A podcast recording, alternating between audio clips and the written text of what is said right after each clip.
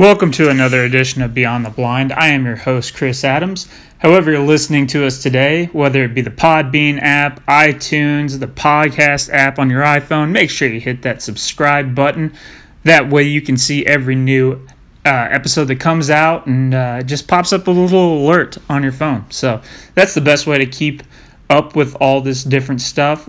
Leave us a review, um, put a comment on there. Let me know what you think of it how it's doing. Um, you guys have done it so far. It's been great. I really, really appreciate the guys who have been giving me some feedback. If you're not following along with us on social media, make sure you check out BTBN on Facebook and Instagram. That's where I post all the, uh, man, everything. I post the new podcast. I post little clips of uh, the different podcasts, our little live shows, everything that's going on. We have a little bit on uh, both the social media sources. So make sure you check out BTBN on Facebook and Instagram. Speaking of Facebook and Instagram, we did the first eight callers in the head to head matchup, and we came away with uh, four winners that are moving on to the next round. It was a lot of fun. Um, man, I was on there for 30 minutes by myself talking, which is definitely a little bit weird, but uh, it ended up really, really fun, and uh, some guys man, they made some really killer calls. And congratulations to all the guys moving on. And thank you for the guys who participated that uh, got eliminated. Everybody made some killer calls. So it was a really, really good time. If you want to get a paperweight of a duck call, you can hit me up on social media. Check out Unstable Calls. Yeah, I'll make you a really cool looking call to put on your desk. And uh, if you want to kill some ducks with it, it might do that too. If you want to get yourself a really cool simple t-shirt, some apparel. Check out Fox Red Apparel on Instagram. That is uh man, that's my style of stuff. It is simple, it is basic. They have a really cool little dog logo on the chest and then a, a little diamond shaped logo on the back. It's just a clean, classic example of uh, some apparel, man. I looked at my wardrobe and 90% of stuff that's not workout gear is just stuff with a little horse on it. So I really, really like their style. It's a cool way to do it. Um, there's no skulls, no tribal, no crazy stuff like that. Flames. If you if you're a bedazzled jean wearing guy, it's probably not the style for you. But uh, for us adult hunters, man, I, I really, really like it. So check out Fox Red Apparel. Yeah, Anyway, enough of the promotional stuff. Today I have a very interesting guy. I was talking with Joey Hip a few episodes ago, and uh, his website, they're actually uh, partners with Apex Ammunition. And he was telling me about how they're a bunch of veteran guys got out of the military and uh, formed an ammunition company that's all made here in America for waterfowl and turkey. So I reached out to him and uh, got contact information for him and – yeah, I'm excited to have these guys on. As a vet myself, I love the idea of veterans in an American made company. So without any further ado, Mr. Nick Charney of Apex Ammunition. Nick, how you doing, brother? Good, man. How about you? Oh, not too bad, man. Uh, enjoying my one day off of the week and uh, trying to get a bunch of stuff done. It, it seems like I save all of my work for my one day off of my real job and try to cram it all in so that way I can enjoy the weekend. Oh, yeah, absolutely. Mm. Uh, so, uh, this is uh, Mr. Nick Charney out of Apex Ammo, man. So, uh, I heard, I talked to Joey on his podcast, and he brought up that you guys were working with him and American Flyway Waterfowl, and he had mentioned I, I myself am a Navy veteran, and uh, end up getting out, man, eight years ago now. And yeah, it seems like forever ago, but then sometimes it seems like yesterday. But uh, it's pretty wild. And he was uh, he told me about you guys and how you were a, a veterans organization and uh, man, kind of tell me a little bit about Apex, man. How how did you get involved with it? And uh, what what was the idea behind it? Yeah, for sure. So uh, we, um, you know, we say, you know, we obviously are a veteran-owned company, but I, you know, it's kind of funny on a technicality, I guess, if you want to still consider myself a veteran because I'm still actively serving uh, on active duty. But one of my one of my partners, uh, Jared, he's a veteran of the Mississippi National Guard uh, as an artillery officer, and um, so uh, the story, kind of how Apex was founded, was. Uh, couple years ago, uh, we were all living in Mississippi where I was stationed at. Uh, my partner Jared's from, he's grew up there, and we've been friends for a long time. Um, and uh, I brought him out one day. I was like, man, I, I, I was loading this stuff for turkey hunting. I said, man, you got to come check it out and just see these patterns. So he came out and checked it out with me. He's like, man, that's that's really good. Well, a couple months kind of went by, and he, Jared was like, hey, we're gonna go hunt um, in Oklahoma on some public land. There's a WMA I'd like to go to. I went last year; it's really good, and let's just make a trip together. You know, go have some fun. I said, sure.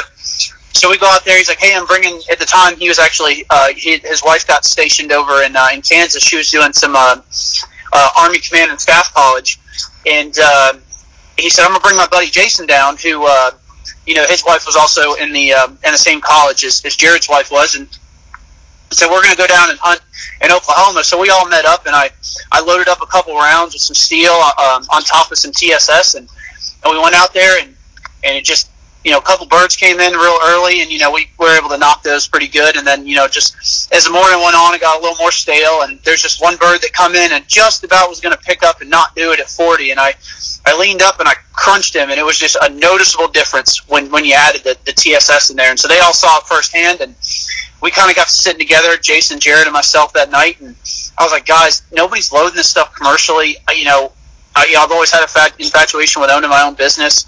Um, Jason, who is uh, one of my partners, who is tremendous. He's owned several businesses his entire life. Um, super, super talented, and um, and Jared as well. He's like, man, I see this stuff firsthand. I believe in it. You know, I think uh, my dad's got a shop that we can use to load out of. He says, I think we can do it. So around a couple beers that night, we just we kind of etched out a game plan and said, let's go forth. And as soon as we got back, we started filing our LLC uh, with the state, and and within three months after that, uh, we were filing our um, getting all our you know tax EINs and all that other stuff, getting our FFL, and uh, and got the shop started up and and just started producing that spring for turkey season in 2017. Dude, that's wild. Now, what part of Mississippi are you guys from? Uh, we actually are from East Central Mississippi in a town called Columbus. Columbus. Okay, right on, right on. Uh, how far is it from Jackson? Uh, it's about two and a half hours north uh, northeast. Okay, right on, right on, right in that good area. Uh, well, never mind. I'm thinking west, northeast. Man, I was stationed in Meridian for a little bit, so that's like what an hour south. About an hour, hour and a half south. Okay, right on, right on. Just trying to figure out where you're at. I lived in Pascagoula. I lived in freaking Meridian when I was in the Navy. What branch are you in? I'm in the Air Force, and then Jared was in the Mississippi National Guard. Oh, very cool, man. Very cool. Thank you for your service, man. And I didn't know that you were Yeah, still active, so very cool. So you guys, uh, you started shooting, and for the people that don't know this technical aspect of the TSS, I assume it's tungsten. What's the SS stand for? It, it kind of has been a, just around a while for. It's called Super Shot. It was kind of you know just uh, generically branded that way. Uh, as it kind of you know came on over the years, and um, and in reality, it's uh, it's really the nomenclature has just been built around that it's a that it's a pellet density that's greater than 18 grams per cubic centimeter. Um, and what that just means is it's a U.S. Fish and Wildlife non-toxic approved shot that has anywhere between 95 and 96 percent tungsten in it or greater, uh, and it just uh, formulates a, a pellet. Hmm. What What does that um, equate to, like versus lead? Is that pretty similar density wise to lead? Yeah, uh, you know, I'll try. Uh, when you get to like the technical aspects, it's 45 percent greater than lead. Okay, okay, yeah, that dude, that's way above my pay grade for sure. But it, it's always interesting seeing how that stuff. Man, I've listened to so many breakdowns of how different shot and different stuff moves like that, and I'm always like, ah, I just put it against paper because that, you know, the speed versus the pattern and all that stuff, the technical side of things are way over most guys' heads. So that's really kind of cool to know. Yeah, the, the really the premise behind it, you know, from a in a in a super layman's terms, is just you know back in the day before lead got outlawed for waterfowl, you know, everybody shot lead sixes, uh, you know, a two and three quarter or three inch lead number sixes, and so when when we had to switch to steel and other non toxic, even before you know tungsten was really looked at for a, uh, a non toxic option, you know, everybody switched to steel fours, and that's because steel is less dense than lead, so you go up in pellet size to get the mass out of it, but the downfall is you lose your pellet count. So, you know, the premise for TSS is you kind of go the other way on the spectrum. You increase the density, you can drop the shot size, you can get more pellets in the payload, and then you can get more pellets on target, but you don't sacrifice any of that performance. In fact, you gain a lot because it's just such a smaller pellet and doesn't deform like lead. It, it, uh, it isn't subjective to like a lot of the wind resistance, like high winds, and it can actually penetrate better um, than lead or steel can. Very interesting. Is it um, like you know you hear a bunch of difference between all the you know the speeds and stuff like that? Do you guys have like a standard speed that you go on, or do you have like, or do you have like different tiers and stuff like that versus the weight? we got different tiers, and uh, kind of in a nutshell, really, um, you know, speed. When you when you look at uh, kind of the physics behind a, a ball or a pellet, um, the faster you throw it, the faster it loses speed. Um, so it's kind of like a it's a double edged sword. And so a lot of times with your your main lines, like a lot of the steel, people are they're trying to throw it faster to get more energy, but in reality, um, you know, when you look at the math and actually sit down, we have a, a database that we go through, um, a, a little software, if you will, that um, that shows that like a steel pellet, you can throw it almost 200 feet per second at muzzle velocity faster, but when it gets to your target, it's only doing 30 to 40, maybe 50 feet per second faster. So those speeds really just equate to one thing, and that's just lead time. So um, for turkey, you kind of want to, because you have bigger, heavier payloads, you tend to throw it a little slower. You know, hovering anywhere between 1050 to 1100 feet per second, 1200 in, in some of our cases. Um, and then the waterfowl, because they're lighter payloads, you end up throwing them a little faster. Um, and uh, but really, we just try to target a velocity that makes sure it gets good penetration, a good pattern. Most of all, a, a good pattern is going to do you more good than than a fast pellet will any day of the week. So we try to make sure one that the pattern's there, and then two the speed for the lead time, and then three to make sure um, it's got the energy needed to to work at any range. Nice. Do you guys have like a little uh, range set up with like different brands of guns, different choke tubes? So, like, did you was that something you already had a lot of experience with, or did you have to like just get out and test, test, test, so that way when people called and they're like, "Hey, I have you know this A5 with this specific choke," like what what side, like what's your recommendation type thing? Yeah, you know, we do a lot of testing at, uh, at our shop. Um, we have a myriad of guns. I mean, everywhere from a uh, TriStar uh, 410 for an automatic 410, uh, you know, and a Stevens single shot, all the way up to you know Browning 10 gauge gold, um, and everything in between, over unders. You know, we we have a lot of guns. Obviously, not one of every kind, but we we probably have well over probably almost two dozen guns that we run through, and of course, all the major choke manufacturers as well uh, that we that we test, and we test different different constrictions, shot sizes, payloads. So if a customer calls, "Hey, I'm shooting X, Y, or Z," you know, what do you recommend? Well, you can use this, or you can switch and use this. Um, you know, what are you looking for? Are you looking for a more open, open, even pattern at closer ranges? You could probably just try your factory full choke. Um, or are you looking for more tighter pattern and extended ranges? You can try these choke tubes. Very cool, man. Well, did did you like Okay, so you were talking about how you were reloading before that. How long have you been reloading ammo? Um, you know, I kind of just mainly grew up with my father and my brother just reloading pistol ammo and, you know, kind of rifle. We just clink stuff at the range. So when we got into it, you know, shot shell was kind of the basics were there, but, uh, you know, it was a little bit of a change just because there's, there's different, you know, uh, variables that you're messing with.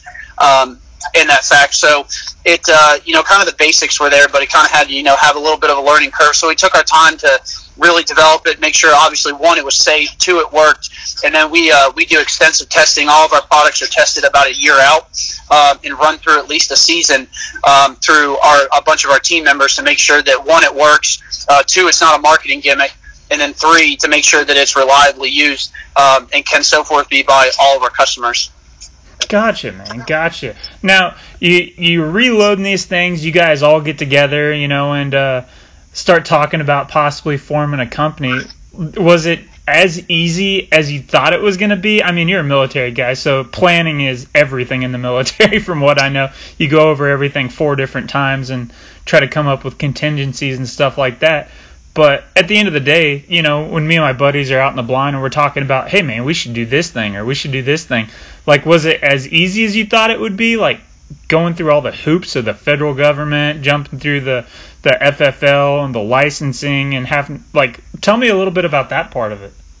Yeah, you know, it was it was nowhere near easy, and it still isn't. You know, it's a daily grind, but you know that's what we look forward to. And I think as us military people looking to tackle problems and and and kind of hurdles head on um, at 100 miles an hour, um, and kind of that mentality has just really carried us to where we are today. Um, and so, you know, getting your FFL, you got to file with the ATF, you know, so you got to get the local ATF to submit an application. They do a background check on you. They come check your production facility, make sure it meets all the state, lo- you know, state, local, and uh, county, you know, type regulations. And then, of course, you know, you got to register and get your ITAR certification, which is huge. It's a pain in the butt, but uh, you know, there's a lot of government hurdles to jump through uh, that just make it difficult, especially when you're dealing with the federal government. And then, of course, you want to go out and get your business insurance, and you want to make sure you got all your tax information because the one of the biggest deals is is uh, getting your um, your uh, um, Pittman essentially your Pittman Robertson Act taxes. So it's your uh, your excise tax that uh, you know for that everything goes towards for uh, like guns and ammo and all that stuff. You there's an excise tax, and you got to pay the federal government that uh, for every you know every shell that you essentially sell. So just being able to jump through all those hurdles are, uh, and then make sure that you know your accountant reviews it because you don't want to get audited. So there's just so many hurdles like that that you got to just make sure you manage on a day to day basis. And and you know Jason, one of my partners, he's he's an absolute whiz at that. Um, and he's super good at uh, being able to manage that. And Jared is just a whiz on on being able to produce. So he's very uh, oriented on the production line, and so we make sure that we got a good process set up. That we got a, a bunch of our employees that they just seamlessly load everything. So shot to shot, it is super consistent.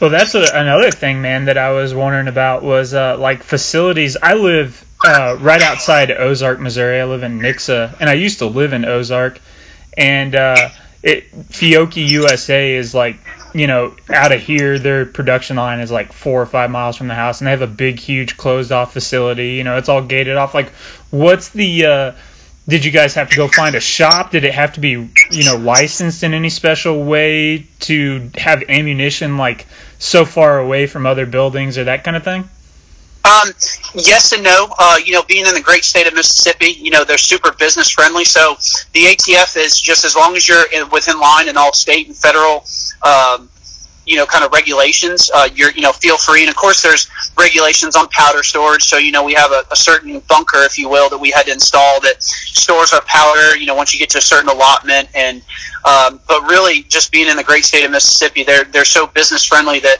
and the ATF is just, we kind of defer to the state and the, the federal government. So as long as you're not violating any regulations, it's, it really wasn't, as bad as we thought and compared to trying to do a state like if you were in say like California or something or New York or you know any other one of those states. Yeah, you might as well not even try it in California or New York. Oh yeah, I mean you're looking at I mean you when you look at a lot of business friendly states, you're starting to see a lot of these companies move from those states into states like Wyoming that is just opening up the doors to these people. Um, you know, and it's kind of a breath of fresh air, if you will. Not that we have any you know uh, intentions of moving, but just just because the ability to you know go into manufacturing and, and be safe, but not be not be over scrutinized from the government. Well, yeah, that's like uh, Tesla just moved from California to Texas, which is insane. That's a huge loss for California because of you know being business friendly, man. Absolutely. Uh, so you guys, you have it's you and your two buddies. What were their names again? Uh, so I got two partners, uh, Jared and Jason. Jared and Jason, and they uh, one is a veteran. The other one, did you say the other one? His wife is still active duty. That's right. Okay, very cool, man. That uh, that's awesome. So did it start off with you three guys, or were you like in you know in the shop packing all hours of the night trying to get orders ready, or was it like, hey, we're gonna structure this thing and find employees and do all that stuff, or was it you know like a slower growth? Oh, it was absolutely a slower growth, all done by us. I mean, you know, being at the same time uh, when Jared and Jason's wife were at um, they were at uh, Army Staff uh, Army Command and Staff College in out in Fort Leavenworth area. Uh, you know, after that, they got separated from assignments again, and so I was still in Columbus. Jared was in Florida, and Jason was actually in Germany, and we ran this whole thing being geographically separated around the around the globe. Um, and uh, so I would, you know, work full time for the Air Force, and then I would, you know, when I would get off, I'd go to the shop and I'd load till probably nine, ten, eleven at night.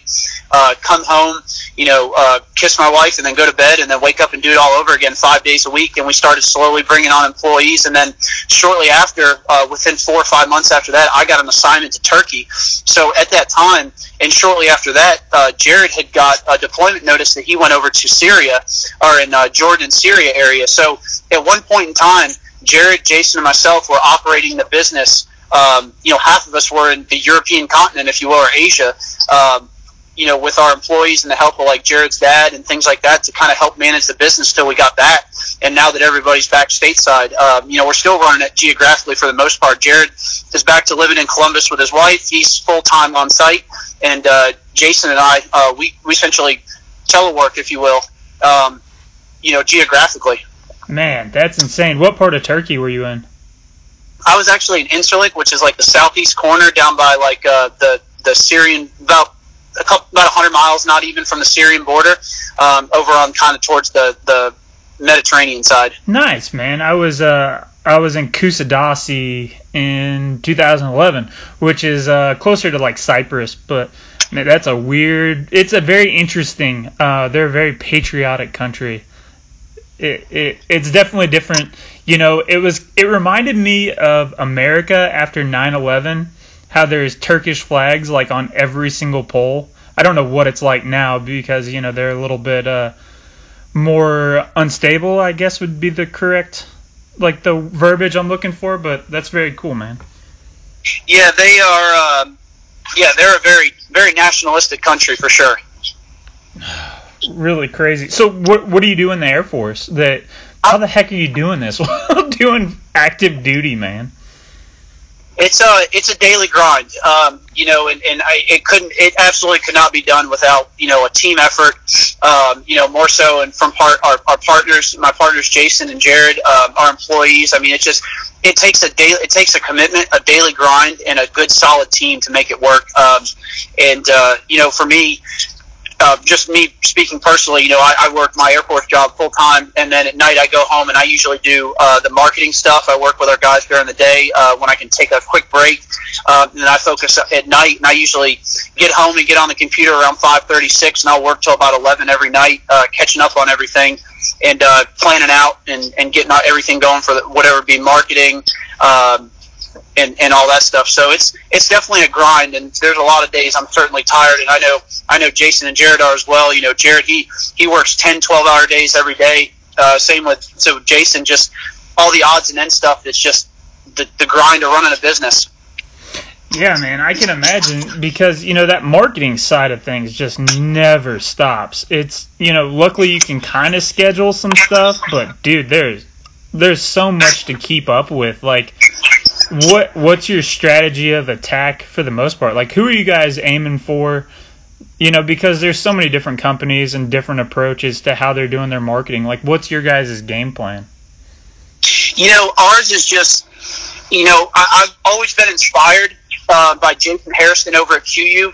Uh, you know, he really inspired me to just kind of be uh, super transparent on how you you know showcase to your customers your products. You know, while we don't do you know while we do do direct to consumer, uh, we also do retail as well. But we just try to um, you know share with our customers our development process, how we're coming up with new items, when they're going to hit the store, when they'll be available, how we test things, um, and and above, above all else, you know, just putting the performance into our products and not get surrounded by trying to come up with the latest, flashiest marketing, you know, bait and switch marketing gimmick.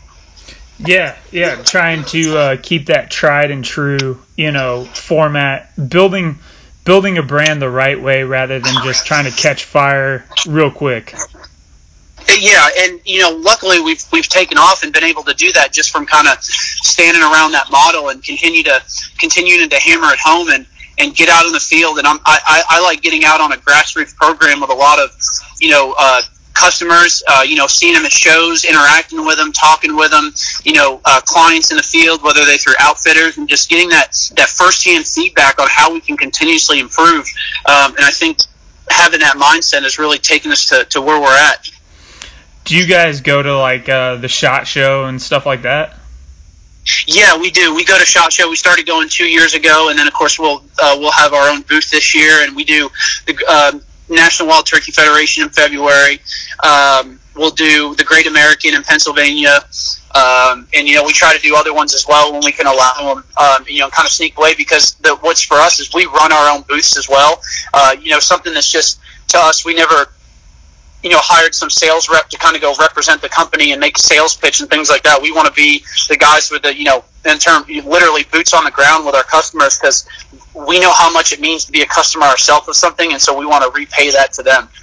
Well, and I think that means so much more to the consumer when they can put the face with the company versus, you know, like I don't know who the heck runs, you know, this company anymore. Like, the, you know, some of the bigger name companies you know that have been around for hundreds of years they're all owned by corporations now and i couldn't tell you uh, who owns you know remington at this point anymore just to use them as an example. But uh getting out there and showing your face and doing the grassroots style and being having the story behind it i think is so critical in today's market Absolutely, and and that's one of the things we you know remind our folks as well is just when you pick up the phone and call us, you're not going to get some call center from some person that doesn't hunt, you know, trying to trying to walk you through a product or how to help you select what you need or what you're looking for. You're going to get you know one of our guys, Andrew, who runs our customer service, and he'll he'll talk to you as much as you need. You know, what type of shot size should I use? What gauge? What payload? Uh, you know, what can you do for me? Um, and you know, we'll spend as much time as needed, uh, just because it's important. I think that level of customer service in today's kind of corporate America has really been lost, and and that's something we we pride ourselves on. It's baked into our the core of our culture, and it's something that I think you know we'd be hard pressed while you know we're in charge to never let go. Yeah, yeah, absolutely, man. I, I totally agree with that mindset. Um, yeah, like what? I, I had a question and I totally just gapped on it.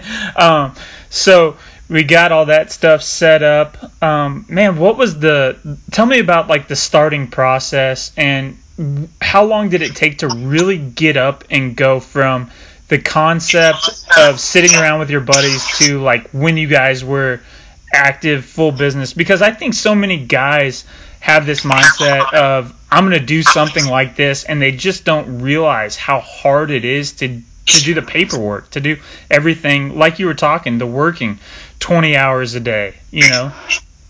Oh, it, it is. I mean, and that's but when you do something you love, I mean, you kind of don't you don't really kind of think of the hours that go into it because you're just you know the vision and you're just trying to share it with everybody and and know that there's people out there that resonate with it. And but from proof to concept you know we we looked at you know maybe three and a half four months and we were we were selling. Um, but it was a grind. I mean don't get me wrong it was daily follow up follow ups with the government you know the atf we're finding out where that stuff is getting your tax numbers making sure your llc is registered with the state you know making sure your federal tax stuff is set up. I mean it was you know, it was a daily grind, um, you know, by multiple efforts of all people that we had, you know, between Jason, Jared, myself, you know, his, his dad helping us out with the shop. I mean, it was in, in just, I mean, it's a grind, but it can be done. It just takes work and dedication. Damn.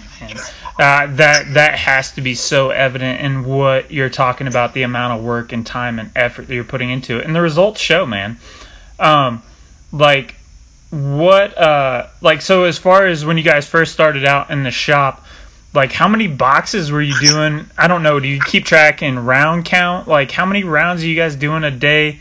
Like not today but like when you first started was it uh you know hand loaded or did you buy a loading machine or what what was it no, we still continue to be hand loaded, and we do everything by hand. We've just incorporated some processes and hired some more um, employees to help speed up the process to produce more, uh, while not losing that kind of touch. Just because we found that, I mean, you know, th- there's it's you a machine can only do so much, and you know when we found with the hand loading process is it just you get a, a, level of performance that you cannot get from a machine and so that's one thing we've built around our, our business model is that you know our shells are, are hand loaded, and um, you know, in the fir- early days, I mean, it was, you know, maybe dozens a day, you know, up to now it's, you know, thousands a day.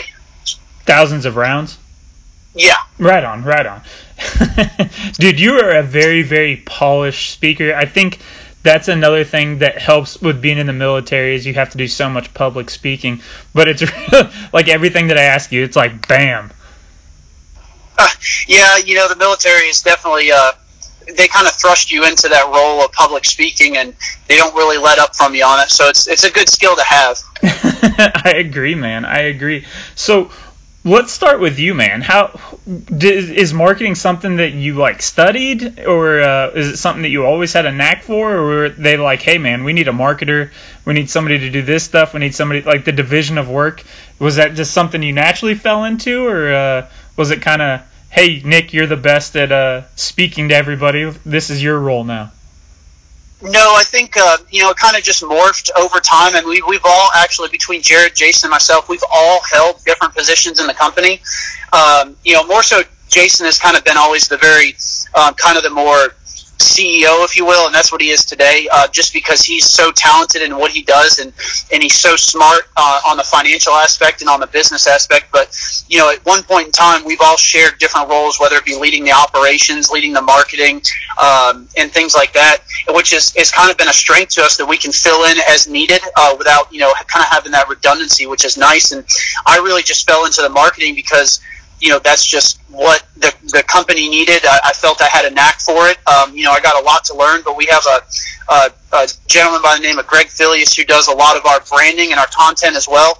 Uh, and he's super talented, and he kind of really helps put uh, our vision on on paper, if you will, in, in terms of magazines, print, digital. Uh, you know, he's such a whiz at, at a lot of that stuff that has really afforded us to take our, our branding to the next level. Yeah, uh, was that like something jumping in? Was it like jumping into something you had no idea how in depth? Like because, like you said, um, you know, if you didn't have any knowledge of marketing or anything like that, you're like, what do I, what the heck do I do? Do I do I sponsor a TV show? Do I try to put my my name in ads? Like, am I focused on social media? Like, was that did it feel super overwhelming when you tried to jump into that position? Oh yeah, and it still does. I mean, to this day, I mean, it still, you know, get that sense of it. I mean, I have an engineering degree by background, so I've never really done anything with marketing. Uh, but what I did feel that my my knack kind of came from was that I, you know, I've hunted all of my life growing up, and you know, over the past decade plus, you know, I kind of have stayed in tune with a lot of the the social constructs and watched a lot of companies grow and, and unfortunately some fail and kind of use that as a guiding light to you know how we need to portray ourselves how we need to you know speak to customers and kind of you know I'd, I'd hate to say learn more from the bad but kind of definitely pay more attention to other people's mistakes um, and the patterns that they make and, and how that you know not necessarily what we have to do different, but to make sure that we don't lose any of that. Um, but it's still an overwhelming um, you know concept because there's just so much out there that you want to you want to hit different markets and different people um, and how do you do that without you know selling your soul if you will or or cheapening your brand and just to be able to make a dollar and i think that's something we're all dedicated to is we refuse to to cheapen ourselves either be processes people machines to to give any give the customer anything less than what we would personally use ourselves yeah yeah i can see that man it uh it's so tough, especially because like uh, you know if you get social media and you get an understanding of how one thing is working, and then you're trying to learn a different platform on social media and how they're working and their their algorithms and stuff like that. It feels like when you finally get it nailed down, they change it. And it, you're back to scratch, and you're like, well, this was working really, really good three months ago, but now I'm not getting for the amount of time I'm putting into this the same engagement. So now I have to figure out and game the system again. And I know for myself it can be extremely taxing. And for what you were saying, uh, looking at the competitors, man, and not even just competitors in your own industry, but guys that are doing something like I, I said it. Um, we used to run a lot of live stream videos instead of podcasts, and I was sitting around and. Uh, my ex-wife wife at the time whatever you want to say with it she was she would watch these freaking makeup videos on facebook and they would live stream how to do makeup and I was like, this was back in like 2016, and I was like, what in the heck are you watching? Like that, all the time watching this stuff. And I was like, this is nonsense. And I, I looked at it and I was like, how many people are, are watching this thing right now?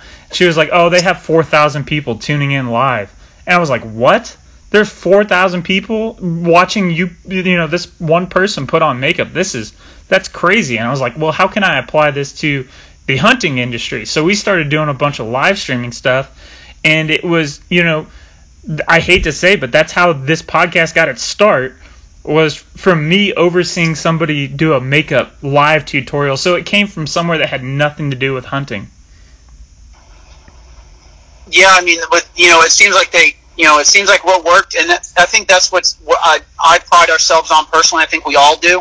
It's just our ability to react to how the market is interpreting things, and and sh- without losing our, our ethos or our message, be able to dynamically shift um, to adapt to what people want. Uh, you know 10, 12 years ago, you know, TV, you know, mainstream cable TV was king, and then now, you know, it's all, you know, little film series and and uh, podcasts and and uh, you know selective episodes on on streaming platforms, and you know, it's just being able to adapt um, and move your message over to different platforms.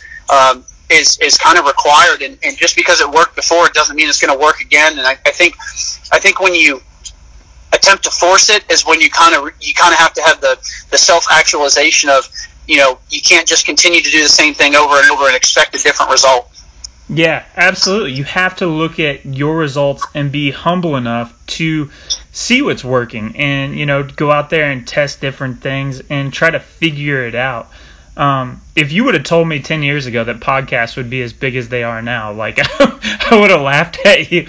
I was like, there's no way. And now we're, it's almost like we're back in the 1920s and everybody's listening to radio because nobody has cable TV anymore. It's, it's pretty insane. We did, uh, some TV shows with me and my buddy here out of Missouri. And we were doing some hunting TV shows for a while, and it got to the point there just was no money in it because companies we're not sponsoring TV shows anymore. And if they if they wanted to do TV, they were doing it on their own. you know. No, absolutely, and it's just it, like I said, just being able to kind of notice those trends and get out in front of them is uh, you know something that just you kind of you kind of just have to really be in tune with and, and be able to, to, to get out in front of the bow wave, if you will, to, to continue that type of you know innovation. Yeah, Absolutely. Now, you said you've been hunting for the majority of your life, man. Are you from Columbus originally, Mississippi? No, uh, I actually I was born in upstate New York, and then when uh, after the Cold War happened, uh, my dad was a civilian working at the um, Air Force Base up there, and uh, and after the uh, the Cold War ended, and they did what they call a BRAC, a base realignment and consolidation. Um, we took a job. My dad took a job in Maryland at another Air Force base, so we moved down there, and I grew up there most of my life, um, and then you know enlisted in the military, and, and when I was you know fresh out of high school at 18, um, and and then you know kind of just started, tra- you know wherever the military sent me from there, you know, whether it be Colorado, Arizona, Texas, I mean, you name it. Um, you know, and so I, I, I was stationed in Mississippi for the better part of six, seven years. Yeah, it's it's a really cool state, man. I love it. So, did you get into hunting while you were in Maryland? No, I, I, I well, I was too young to hunt in New York, but my family's grown up hunting since. I mean, uh, you know, my grandfather was hunting, you know, since the since the you know 40s and 50s, and so uh, you know I grew up as soon as I was old enough. I got my hunter education. I think at like nine or ten years old or something in Maryland. So you know I'd been hunting since then, and even before then, you know I'd go with my dad a couple times just kind of to get out there with him. Um, but you know I couldn't hunt myself until I had my hunter education, and then you know I'd hunt with him until I was you know closer to 16, and then you could start to hunt on your own in Maryland. But you know we primarily grew up. Uh, hunting, you know, deer with with guns. You know, we really didn't get into much bow hunting. I, I did closer to my college years and you know in my late teens, early twenties, and uh, but for us it was mainly just shotgun hunting and, and muzzleloader hunting. Uh, you know, we can't use rifle in, in Maryland, so that's kind of how we grew up. You know, the old-fashioned deer drives and still, uh, you know, still sits on the ground and things like that. Very cool. Now, did do you waterfowl hunt at all? Yeah, I no, I got into waterfowl hunting on myself probably about over ten years ago, twelve years ago, and um, um, I kind of self-taught myself, and then and then try to surround my people with surround myself with as many people I could to to develop my skill set and uh, you know kind of learn the tricks of the trade, if you will. Um, the same thing with turkey hunting. About 10, 12 years ago, you know, I got into turkey hunting. I had a good friend at the time uh, who kind of really introduced me to it, and you know, kind of mentored me along the way, and and just kind of taking it from there. You know, unfortunately, I wasn't it's just something uh, you know my family never really did, but I, I always had the desire to do it, and I kind of just stepped out on myself and and tried to get mentored by people I thought were credible, and and just continue to you know immerse myself in it, if you will. Yeah, man, that is like one of the toughest things. You know, my dad was a big deer hunter. He liked to hunt rabbits, stuff like that nobody in my family waterfowl hunted at all. so, you know, back in 2011 i had a buddy who was like hey man you should you should try this duck hunting thing with me. And i was like eh i went once with my stepdad when i was a kid and it was cold rainy. I've been deer hunting before you know i wasn't a big fan. I liked rabbit hunting and he was like okay well this is a lot closer to rabbit hunting than freaking deer hunting i was like all right and you know i went and blew through a box of ammo and shot like three ducks and i was like dude this is awesome Oh, absolutely, and I think the the socialization aspect of it just makes it so much more enjoyable. But you know, I think each each you know between turkey hunting, you know, playing chess with turkeys and and waterfowl hunting, kind of the, the daily grinds. I just hope you get it right and, and adjust it until you do. And the socialization aspect of it is just it's it's unlike anything other else versus you know deer hunting, which has its place and it's certainly you know close to my heart, but it's just a different mindset.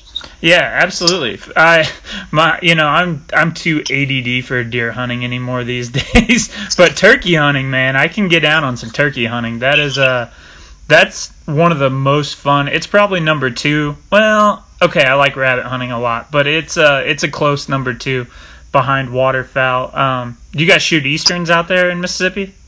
Yep, yeah, that's all we have in Mississippi is uh, is Easterns, and then um, but you know I, I try to make it personal. I try to travel around the country as much as I can, um, and go to you know chase Rios and Osceolas in Florida and Merriam's out west, and um, you know each one has their own um, kind of flavor, if you will, and it's just each one brings such a unique backdrop and kind of interaction that they just they, they're really separate separate beasts.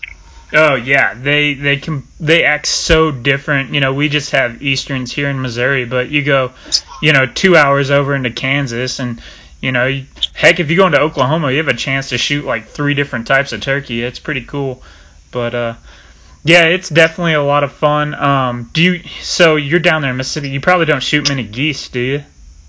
No, a lot of the geese well, it depends. If you go to the, the Mississippi Delta, uh, you can get into a lot of speckle bellies mm-hmm. um, that we get migrate to the Delta, and then every once in a while you'll get some Canadas, but and mainly in the Mississippi Delta is where a lot of your geese are, and it's snow geese and speckle bellies. Um, and in, Miss, in the east side of Mississippi, it's just mainly resident Canada's geese that are around. Yeah, those are tough, man. It, they get real smart and uh, real tough to hunt. So, are you guys uh, mainly like what's your hunting situation like there? Are you traveling all over the place while you're hunting? Um, you know, I uh, we try to I you know I, we try to hunt as much as we can. You know, mainly obviously turkeys and deer, and you know then we kind of travel for waterfowl. We head out to the Delta with some of our friends, and we head over to Arkansas because it's not but a you know four hour drive where you know it's a you know king of timber hunting out there, green timber hunting for mallards, and then we try to make it to the Midwest every year with some friends, and you know whether or not it be with some of our friends in Texas that do speckle bellies, lessers, um, snows, they do sand hills, you know, and then you know obviously uh, in the Great Plains as well, uh, you know in the Midwest, uh, you know focusing on lessers and sometimes greaters as well. Nice. Have you noticed your hunting time?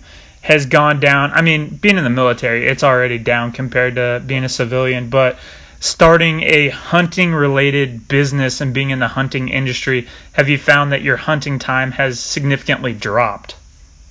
Um, it has. Uh, you know, I, I know my partners always give me grief about how much I hunt. Um, you know, especially here in turkey season, I try to hunt almost at least. Eh, you know, my goal is to hunt at least for an hour every morning, even before work. Um, but you know, I, I thought, God, back in the day, I thought, you know, owning a hunting business, all I was going to do was be hunting and get paid for it. And boy, was I wrong. Um, and and it was a, you know, you spend more time growing the business, and there's so many things on the back end that people don't see that you have to deal with. It it it it, it forces you to um, selectively choose what you can do and at what times. Yeah, it definitely. There's no, you know, just whim hunting time anymore. You have to be selective and prioritize, you know, and just uh, figure out what the heck am I going to do. And trips are a little more planned out than the, uh, hey, let's just go grab the boat and go to the lake for the weekend type thing.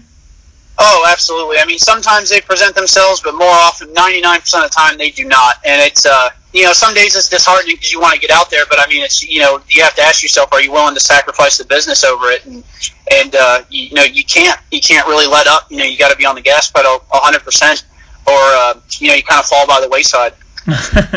yeah, yeah, I can understand that, man. Now, did you, uh, when you guys first wanted to start Apex, was there a, a, spouse at home that you had to have a conversation with, or were you able to make that own decision?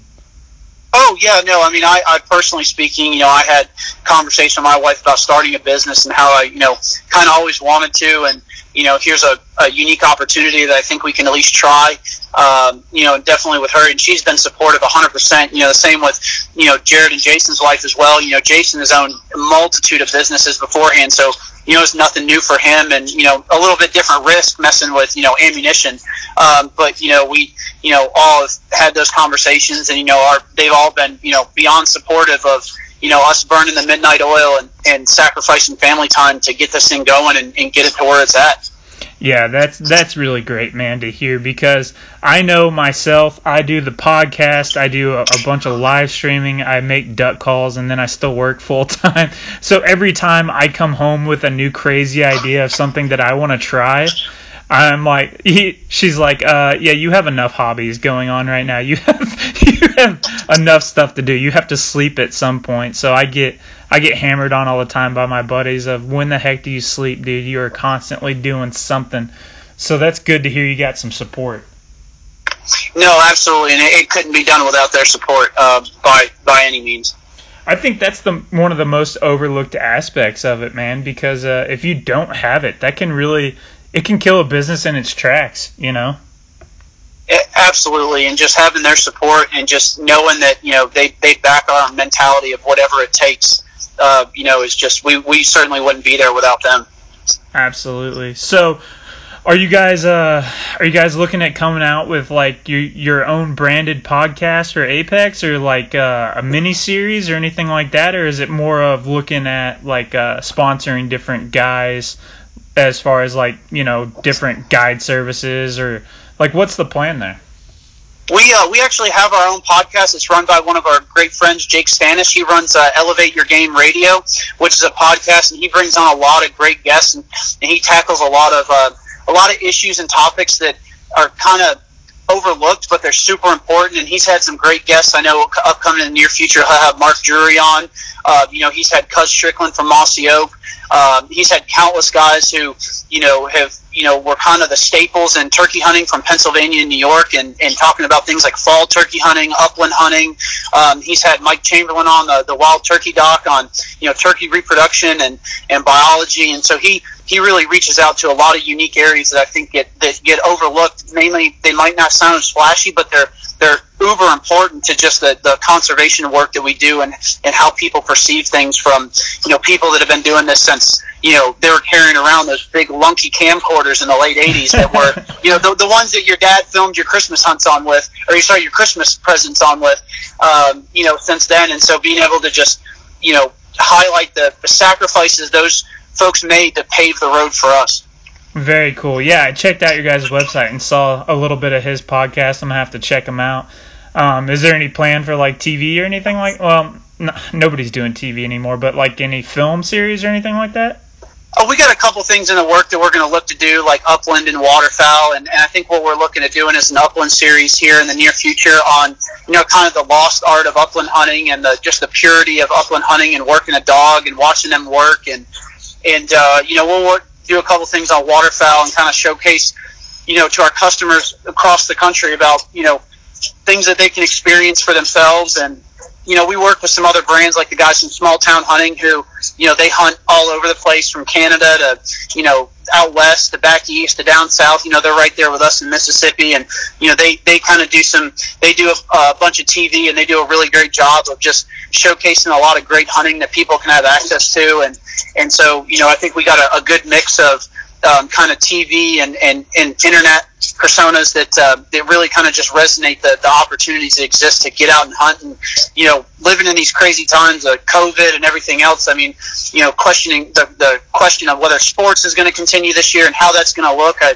you know, I think that there's no better time to get outdoors and you know, buy some licenses and some stamps and see just what you've been missing when sports gets canceled. You know, introduce a youth or someone new who's never hunted before and show them what they're show them what conservation dollars are going to work. And I think there's just no better time than the present to do so. I agree, man. Like, uh, you know, football is getting ready to fire off. There's no college, and that's all that matters down there. When I lived in Mississippi, man, nobody cared about pro sports, and that's when the Saints actually won the Super Bowl while I was stationed down there. So that was like the biggest thing ever. But uh, other than that, man, if it's not college sports, nobody cares. And honestly, I haven't like at first I miss sports a lot, but now I don't even care. Like it, it's really weird. I've I've been a live and die sports fan forever. Yeah, and you know, down here, I mean, it's it's college football or nothing. I mean, you know, it's it's if it's professional, if it's not, you know, and I'm just speaking not generalization, of course, but if it's not the Atlanta Braves or the New Orleans Saints, I mean, it's kind of just you know, it's college football and it's Alabama, Ole Miss, you know, Mississippi State, um, Auburn. You know, the, the SEC is just our college football, if you will. Yeah, absolutely, man. When I uh, when I was stationed down there, I was kind of one of the first guys that was younger. Uh, I get, I was an E2 when I first got down there. I'd been in the Navy like a whopping four months, and the next closest person to me was in E8 so obviously we couldn't hang out together. And then uh, I was with a bunch of other officers because they were building our ship out in Pascagoula. And uh, so I kind of had to find that, learn for myself. And then I started getting some buddies that, you know, E5, E4 as I continued to move up a little bit. But uh, when new people would come down there, I, I was kind of like the old elder, you know, because I had been down there the longest and tell them about the area. I'm like, well, if we ever go out and anybody ever gives you any kind of problem, just yell out "Roll Tide." Somebody is gonna jump up and have your back. Like I promise you, some local is gonna jump up and have your back if you just yell out "Roll Tide." Yo, absolutely. And then depending on what part of the state in Alabama you are, you might get jumped or you might get celebrated. Yeah, yeah, exactly. you might uh you might piss off some Auburn people, but uh, there's definitely going to be some freaking Tide fans there. I personally don't care about either two teams, but uh yeah, it was always funny. So What's uh what's the plan for this year or next year? You guys have anything new that's coming out that you want to leak here, or is everything kind of under wraps? Uh, you know, uh, you know, starting tomorrow, obviously we're releasing a new line um, called the Small Batch Series. So we, we kind of modeled this. We were sitting around um, together one day and we thought, man, you know, there's just so many unique, just kind of shot shells out there that just aren't out there because a lot of these corporations they just look at bottom line and you know the popularity and they and you know we kind of look at it from the customer standpoint of well what can be done? Um, you know what what does a customer want to see? And we incorporate that feedback. So tomorrow we're dropping actually a two and a half inch 410 um, in TSS that's never been done before. And so we um, we got that line coming up and then here in a few weeks we'll have a custom ammo loaded line called the small batch private label. And we kind of modeled it after small batch whiskey just because it has such that personalization touch to it um, and so we've kind of always been a custom shop, if you will, or a custom company, but we kind of wanted to take that a step further with uh, more personalization to our customers so they can see who it was loaded by, what date it was loaded by, the guy signed the box, um, you know, what exactly they were getting, and, you know, can we build them something that they've been looking for but no one's ever made before just because you know it wasn't uh, uh, in high demand as opposed to you know what can we do for our customers? Yeah that's a really cool concept man versus like just worrying about putting as much growing as quick as possible. I love that you guys are keeping it that small hand to hand. It's kind of like when you get a new duck call or something in the mail and they wrote a handwritten note, you know, and kind of put it in there like that that small specialization that it really makes a difference and like we were talking about earlier, it puts that that face to it, the personalization where people feel like, hey, this company actually cares about me. I know if if I have some duds or bad primers or anything like that, I'm gonna pick up the phone and they're gonna do something. No, absolutely, and that's something we've, you know we continue to make sure that we never lose.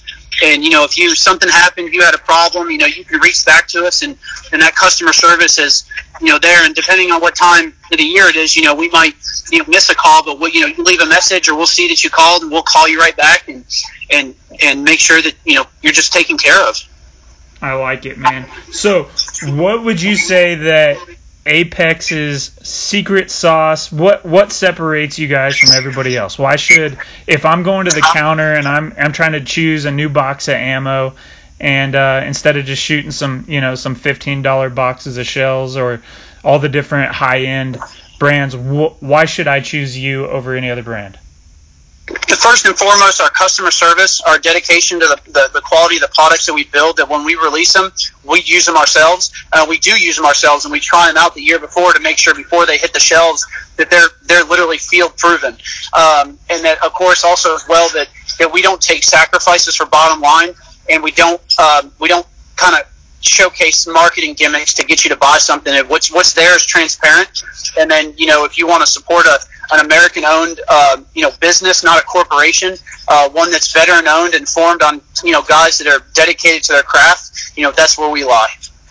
I like it, man. I like it, and I really appreciate your time, brother. If people want to check you guys out, what's your, uh, what's the social media tags and all that type of stuff? Absolutely, they can check us out on Facebook. Uh, you know, at Apex Ammunition. They can check us out on on Instagram at Apex Ammunition. They can check out our website um, at apexammunition.com. Uh, you know, they can hit Google Apex Ammunition or, you know, in the easiest way, um, also as well, if you got the time and you want that level of, uh, customer service, pick up the phone and give us a call. You know, 662-441-2739, uh, Monday through Friday. You know, if not, shoot us a message on Instagram or Facebook and we'll follow up with you the, the soonest we can. I love it, man. It's, uh, it's September what third now. Are you gonna get out and do any uh, any teal hunting, or you wait until regular season kicks off? You know, we're gonna get in try to Saturday, get in some early resident geese in Georgia with a couple buddies, and then shoot some doves in the afternoon, and and we'll try to get out for teal season, just depending on where we're at. Obviously, you know the it, being in the military, right? The mission comes first, the business comes first. So we're gonna make sure that you know everything's running smooth in September, and if we can get out, we'll we'll try to get out. But if not, we got some hunt plans hunts planned later this fall in October, November, December, and whatnot. Very awesome, man. Well, I really appreciate your time today, man. I look forward to the things that you guys have coming out, and uh, throw throw some of those pictures up from the hunts, man. I I look forward to seeing it. Absolutely, man. Thank you so much for your time and, and for the opportunity to be on here. We're more than grateful. Absolutely, brother. And uh, it's been nice getting to know you, Nick. I hope you have a great night, man.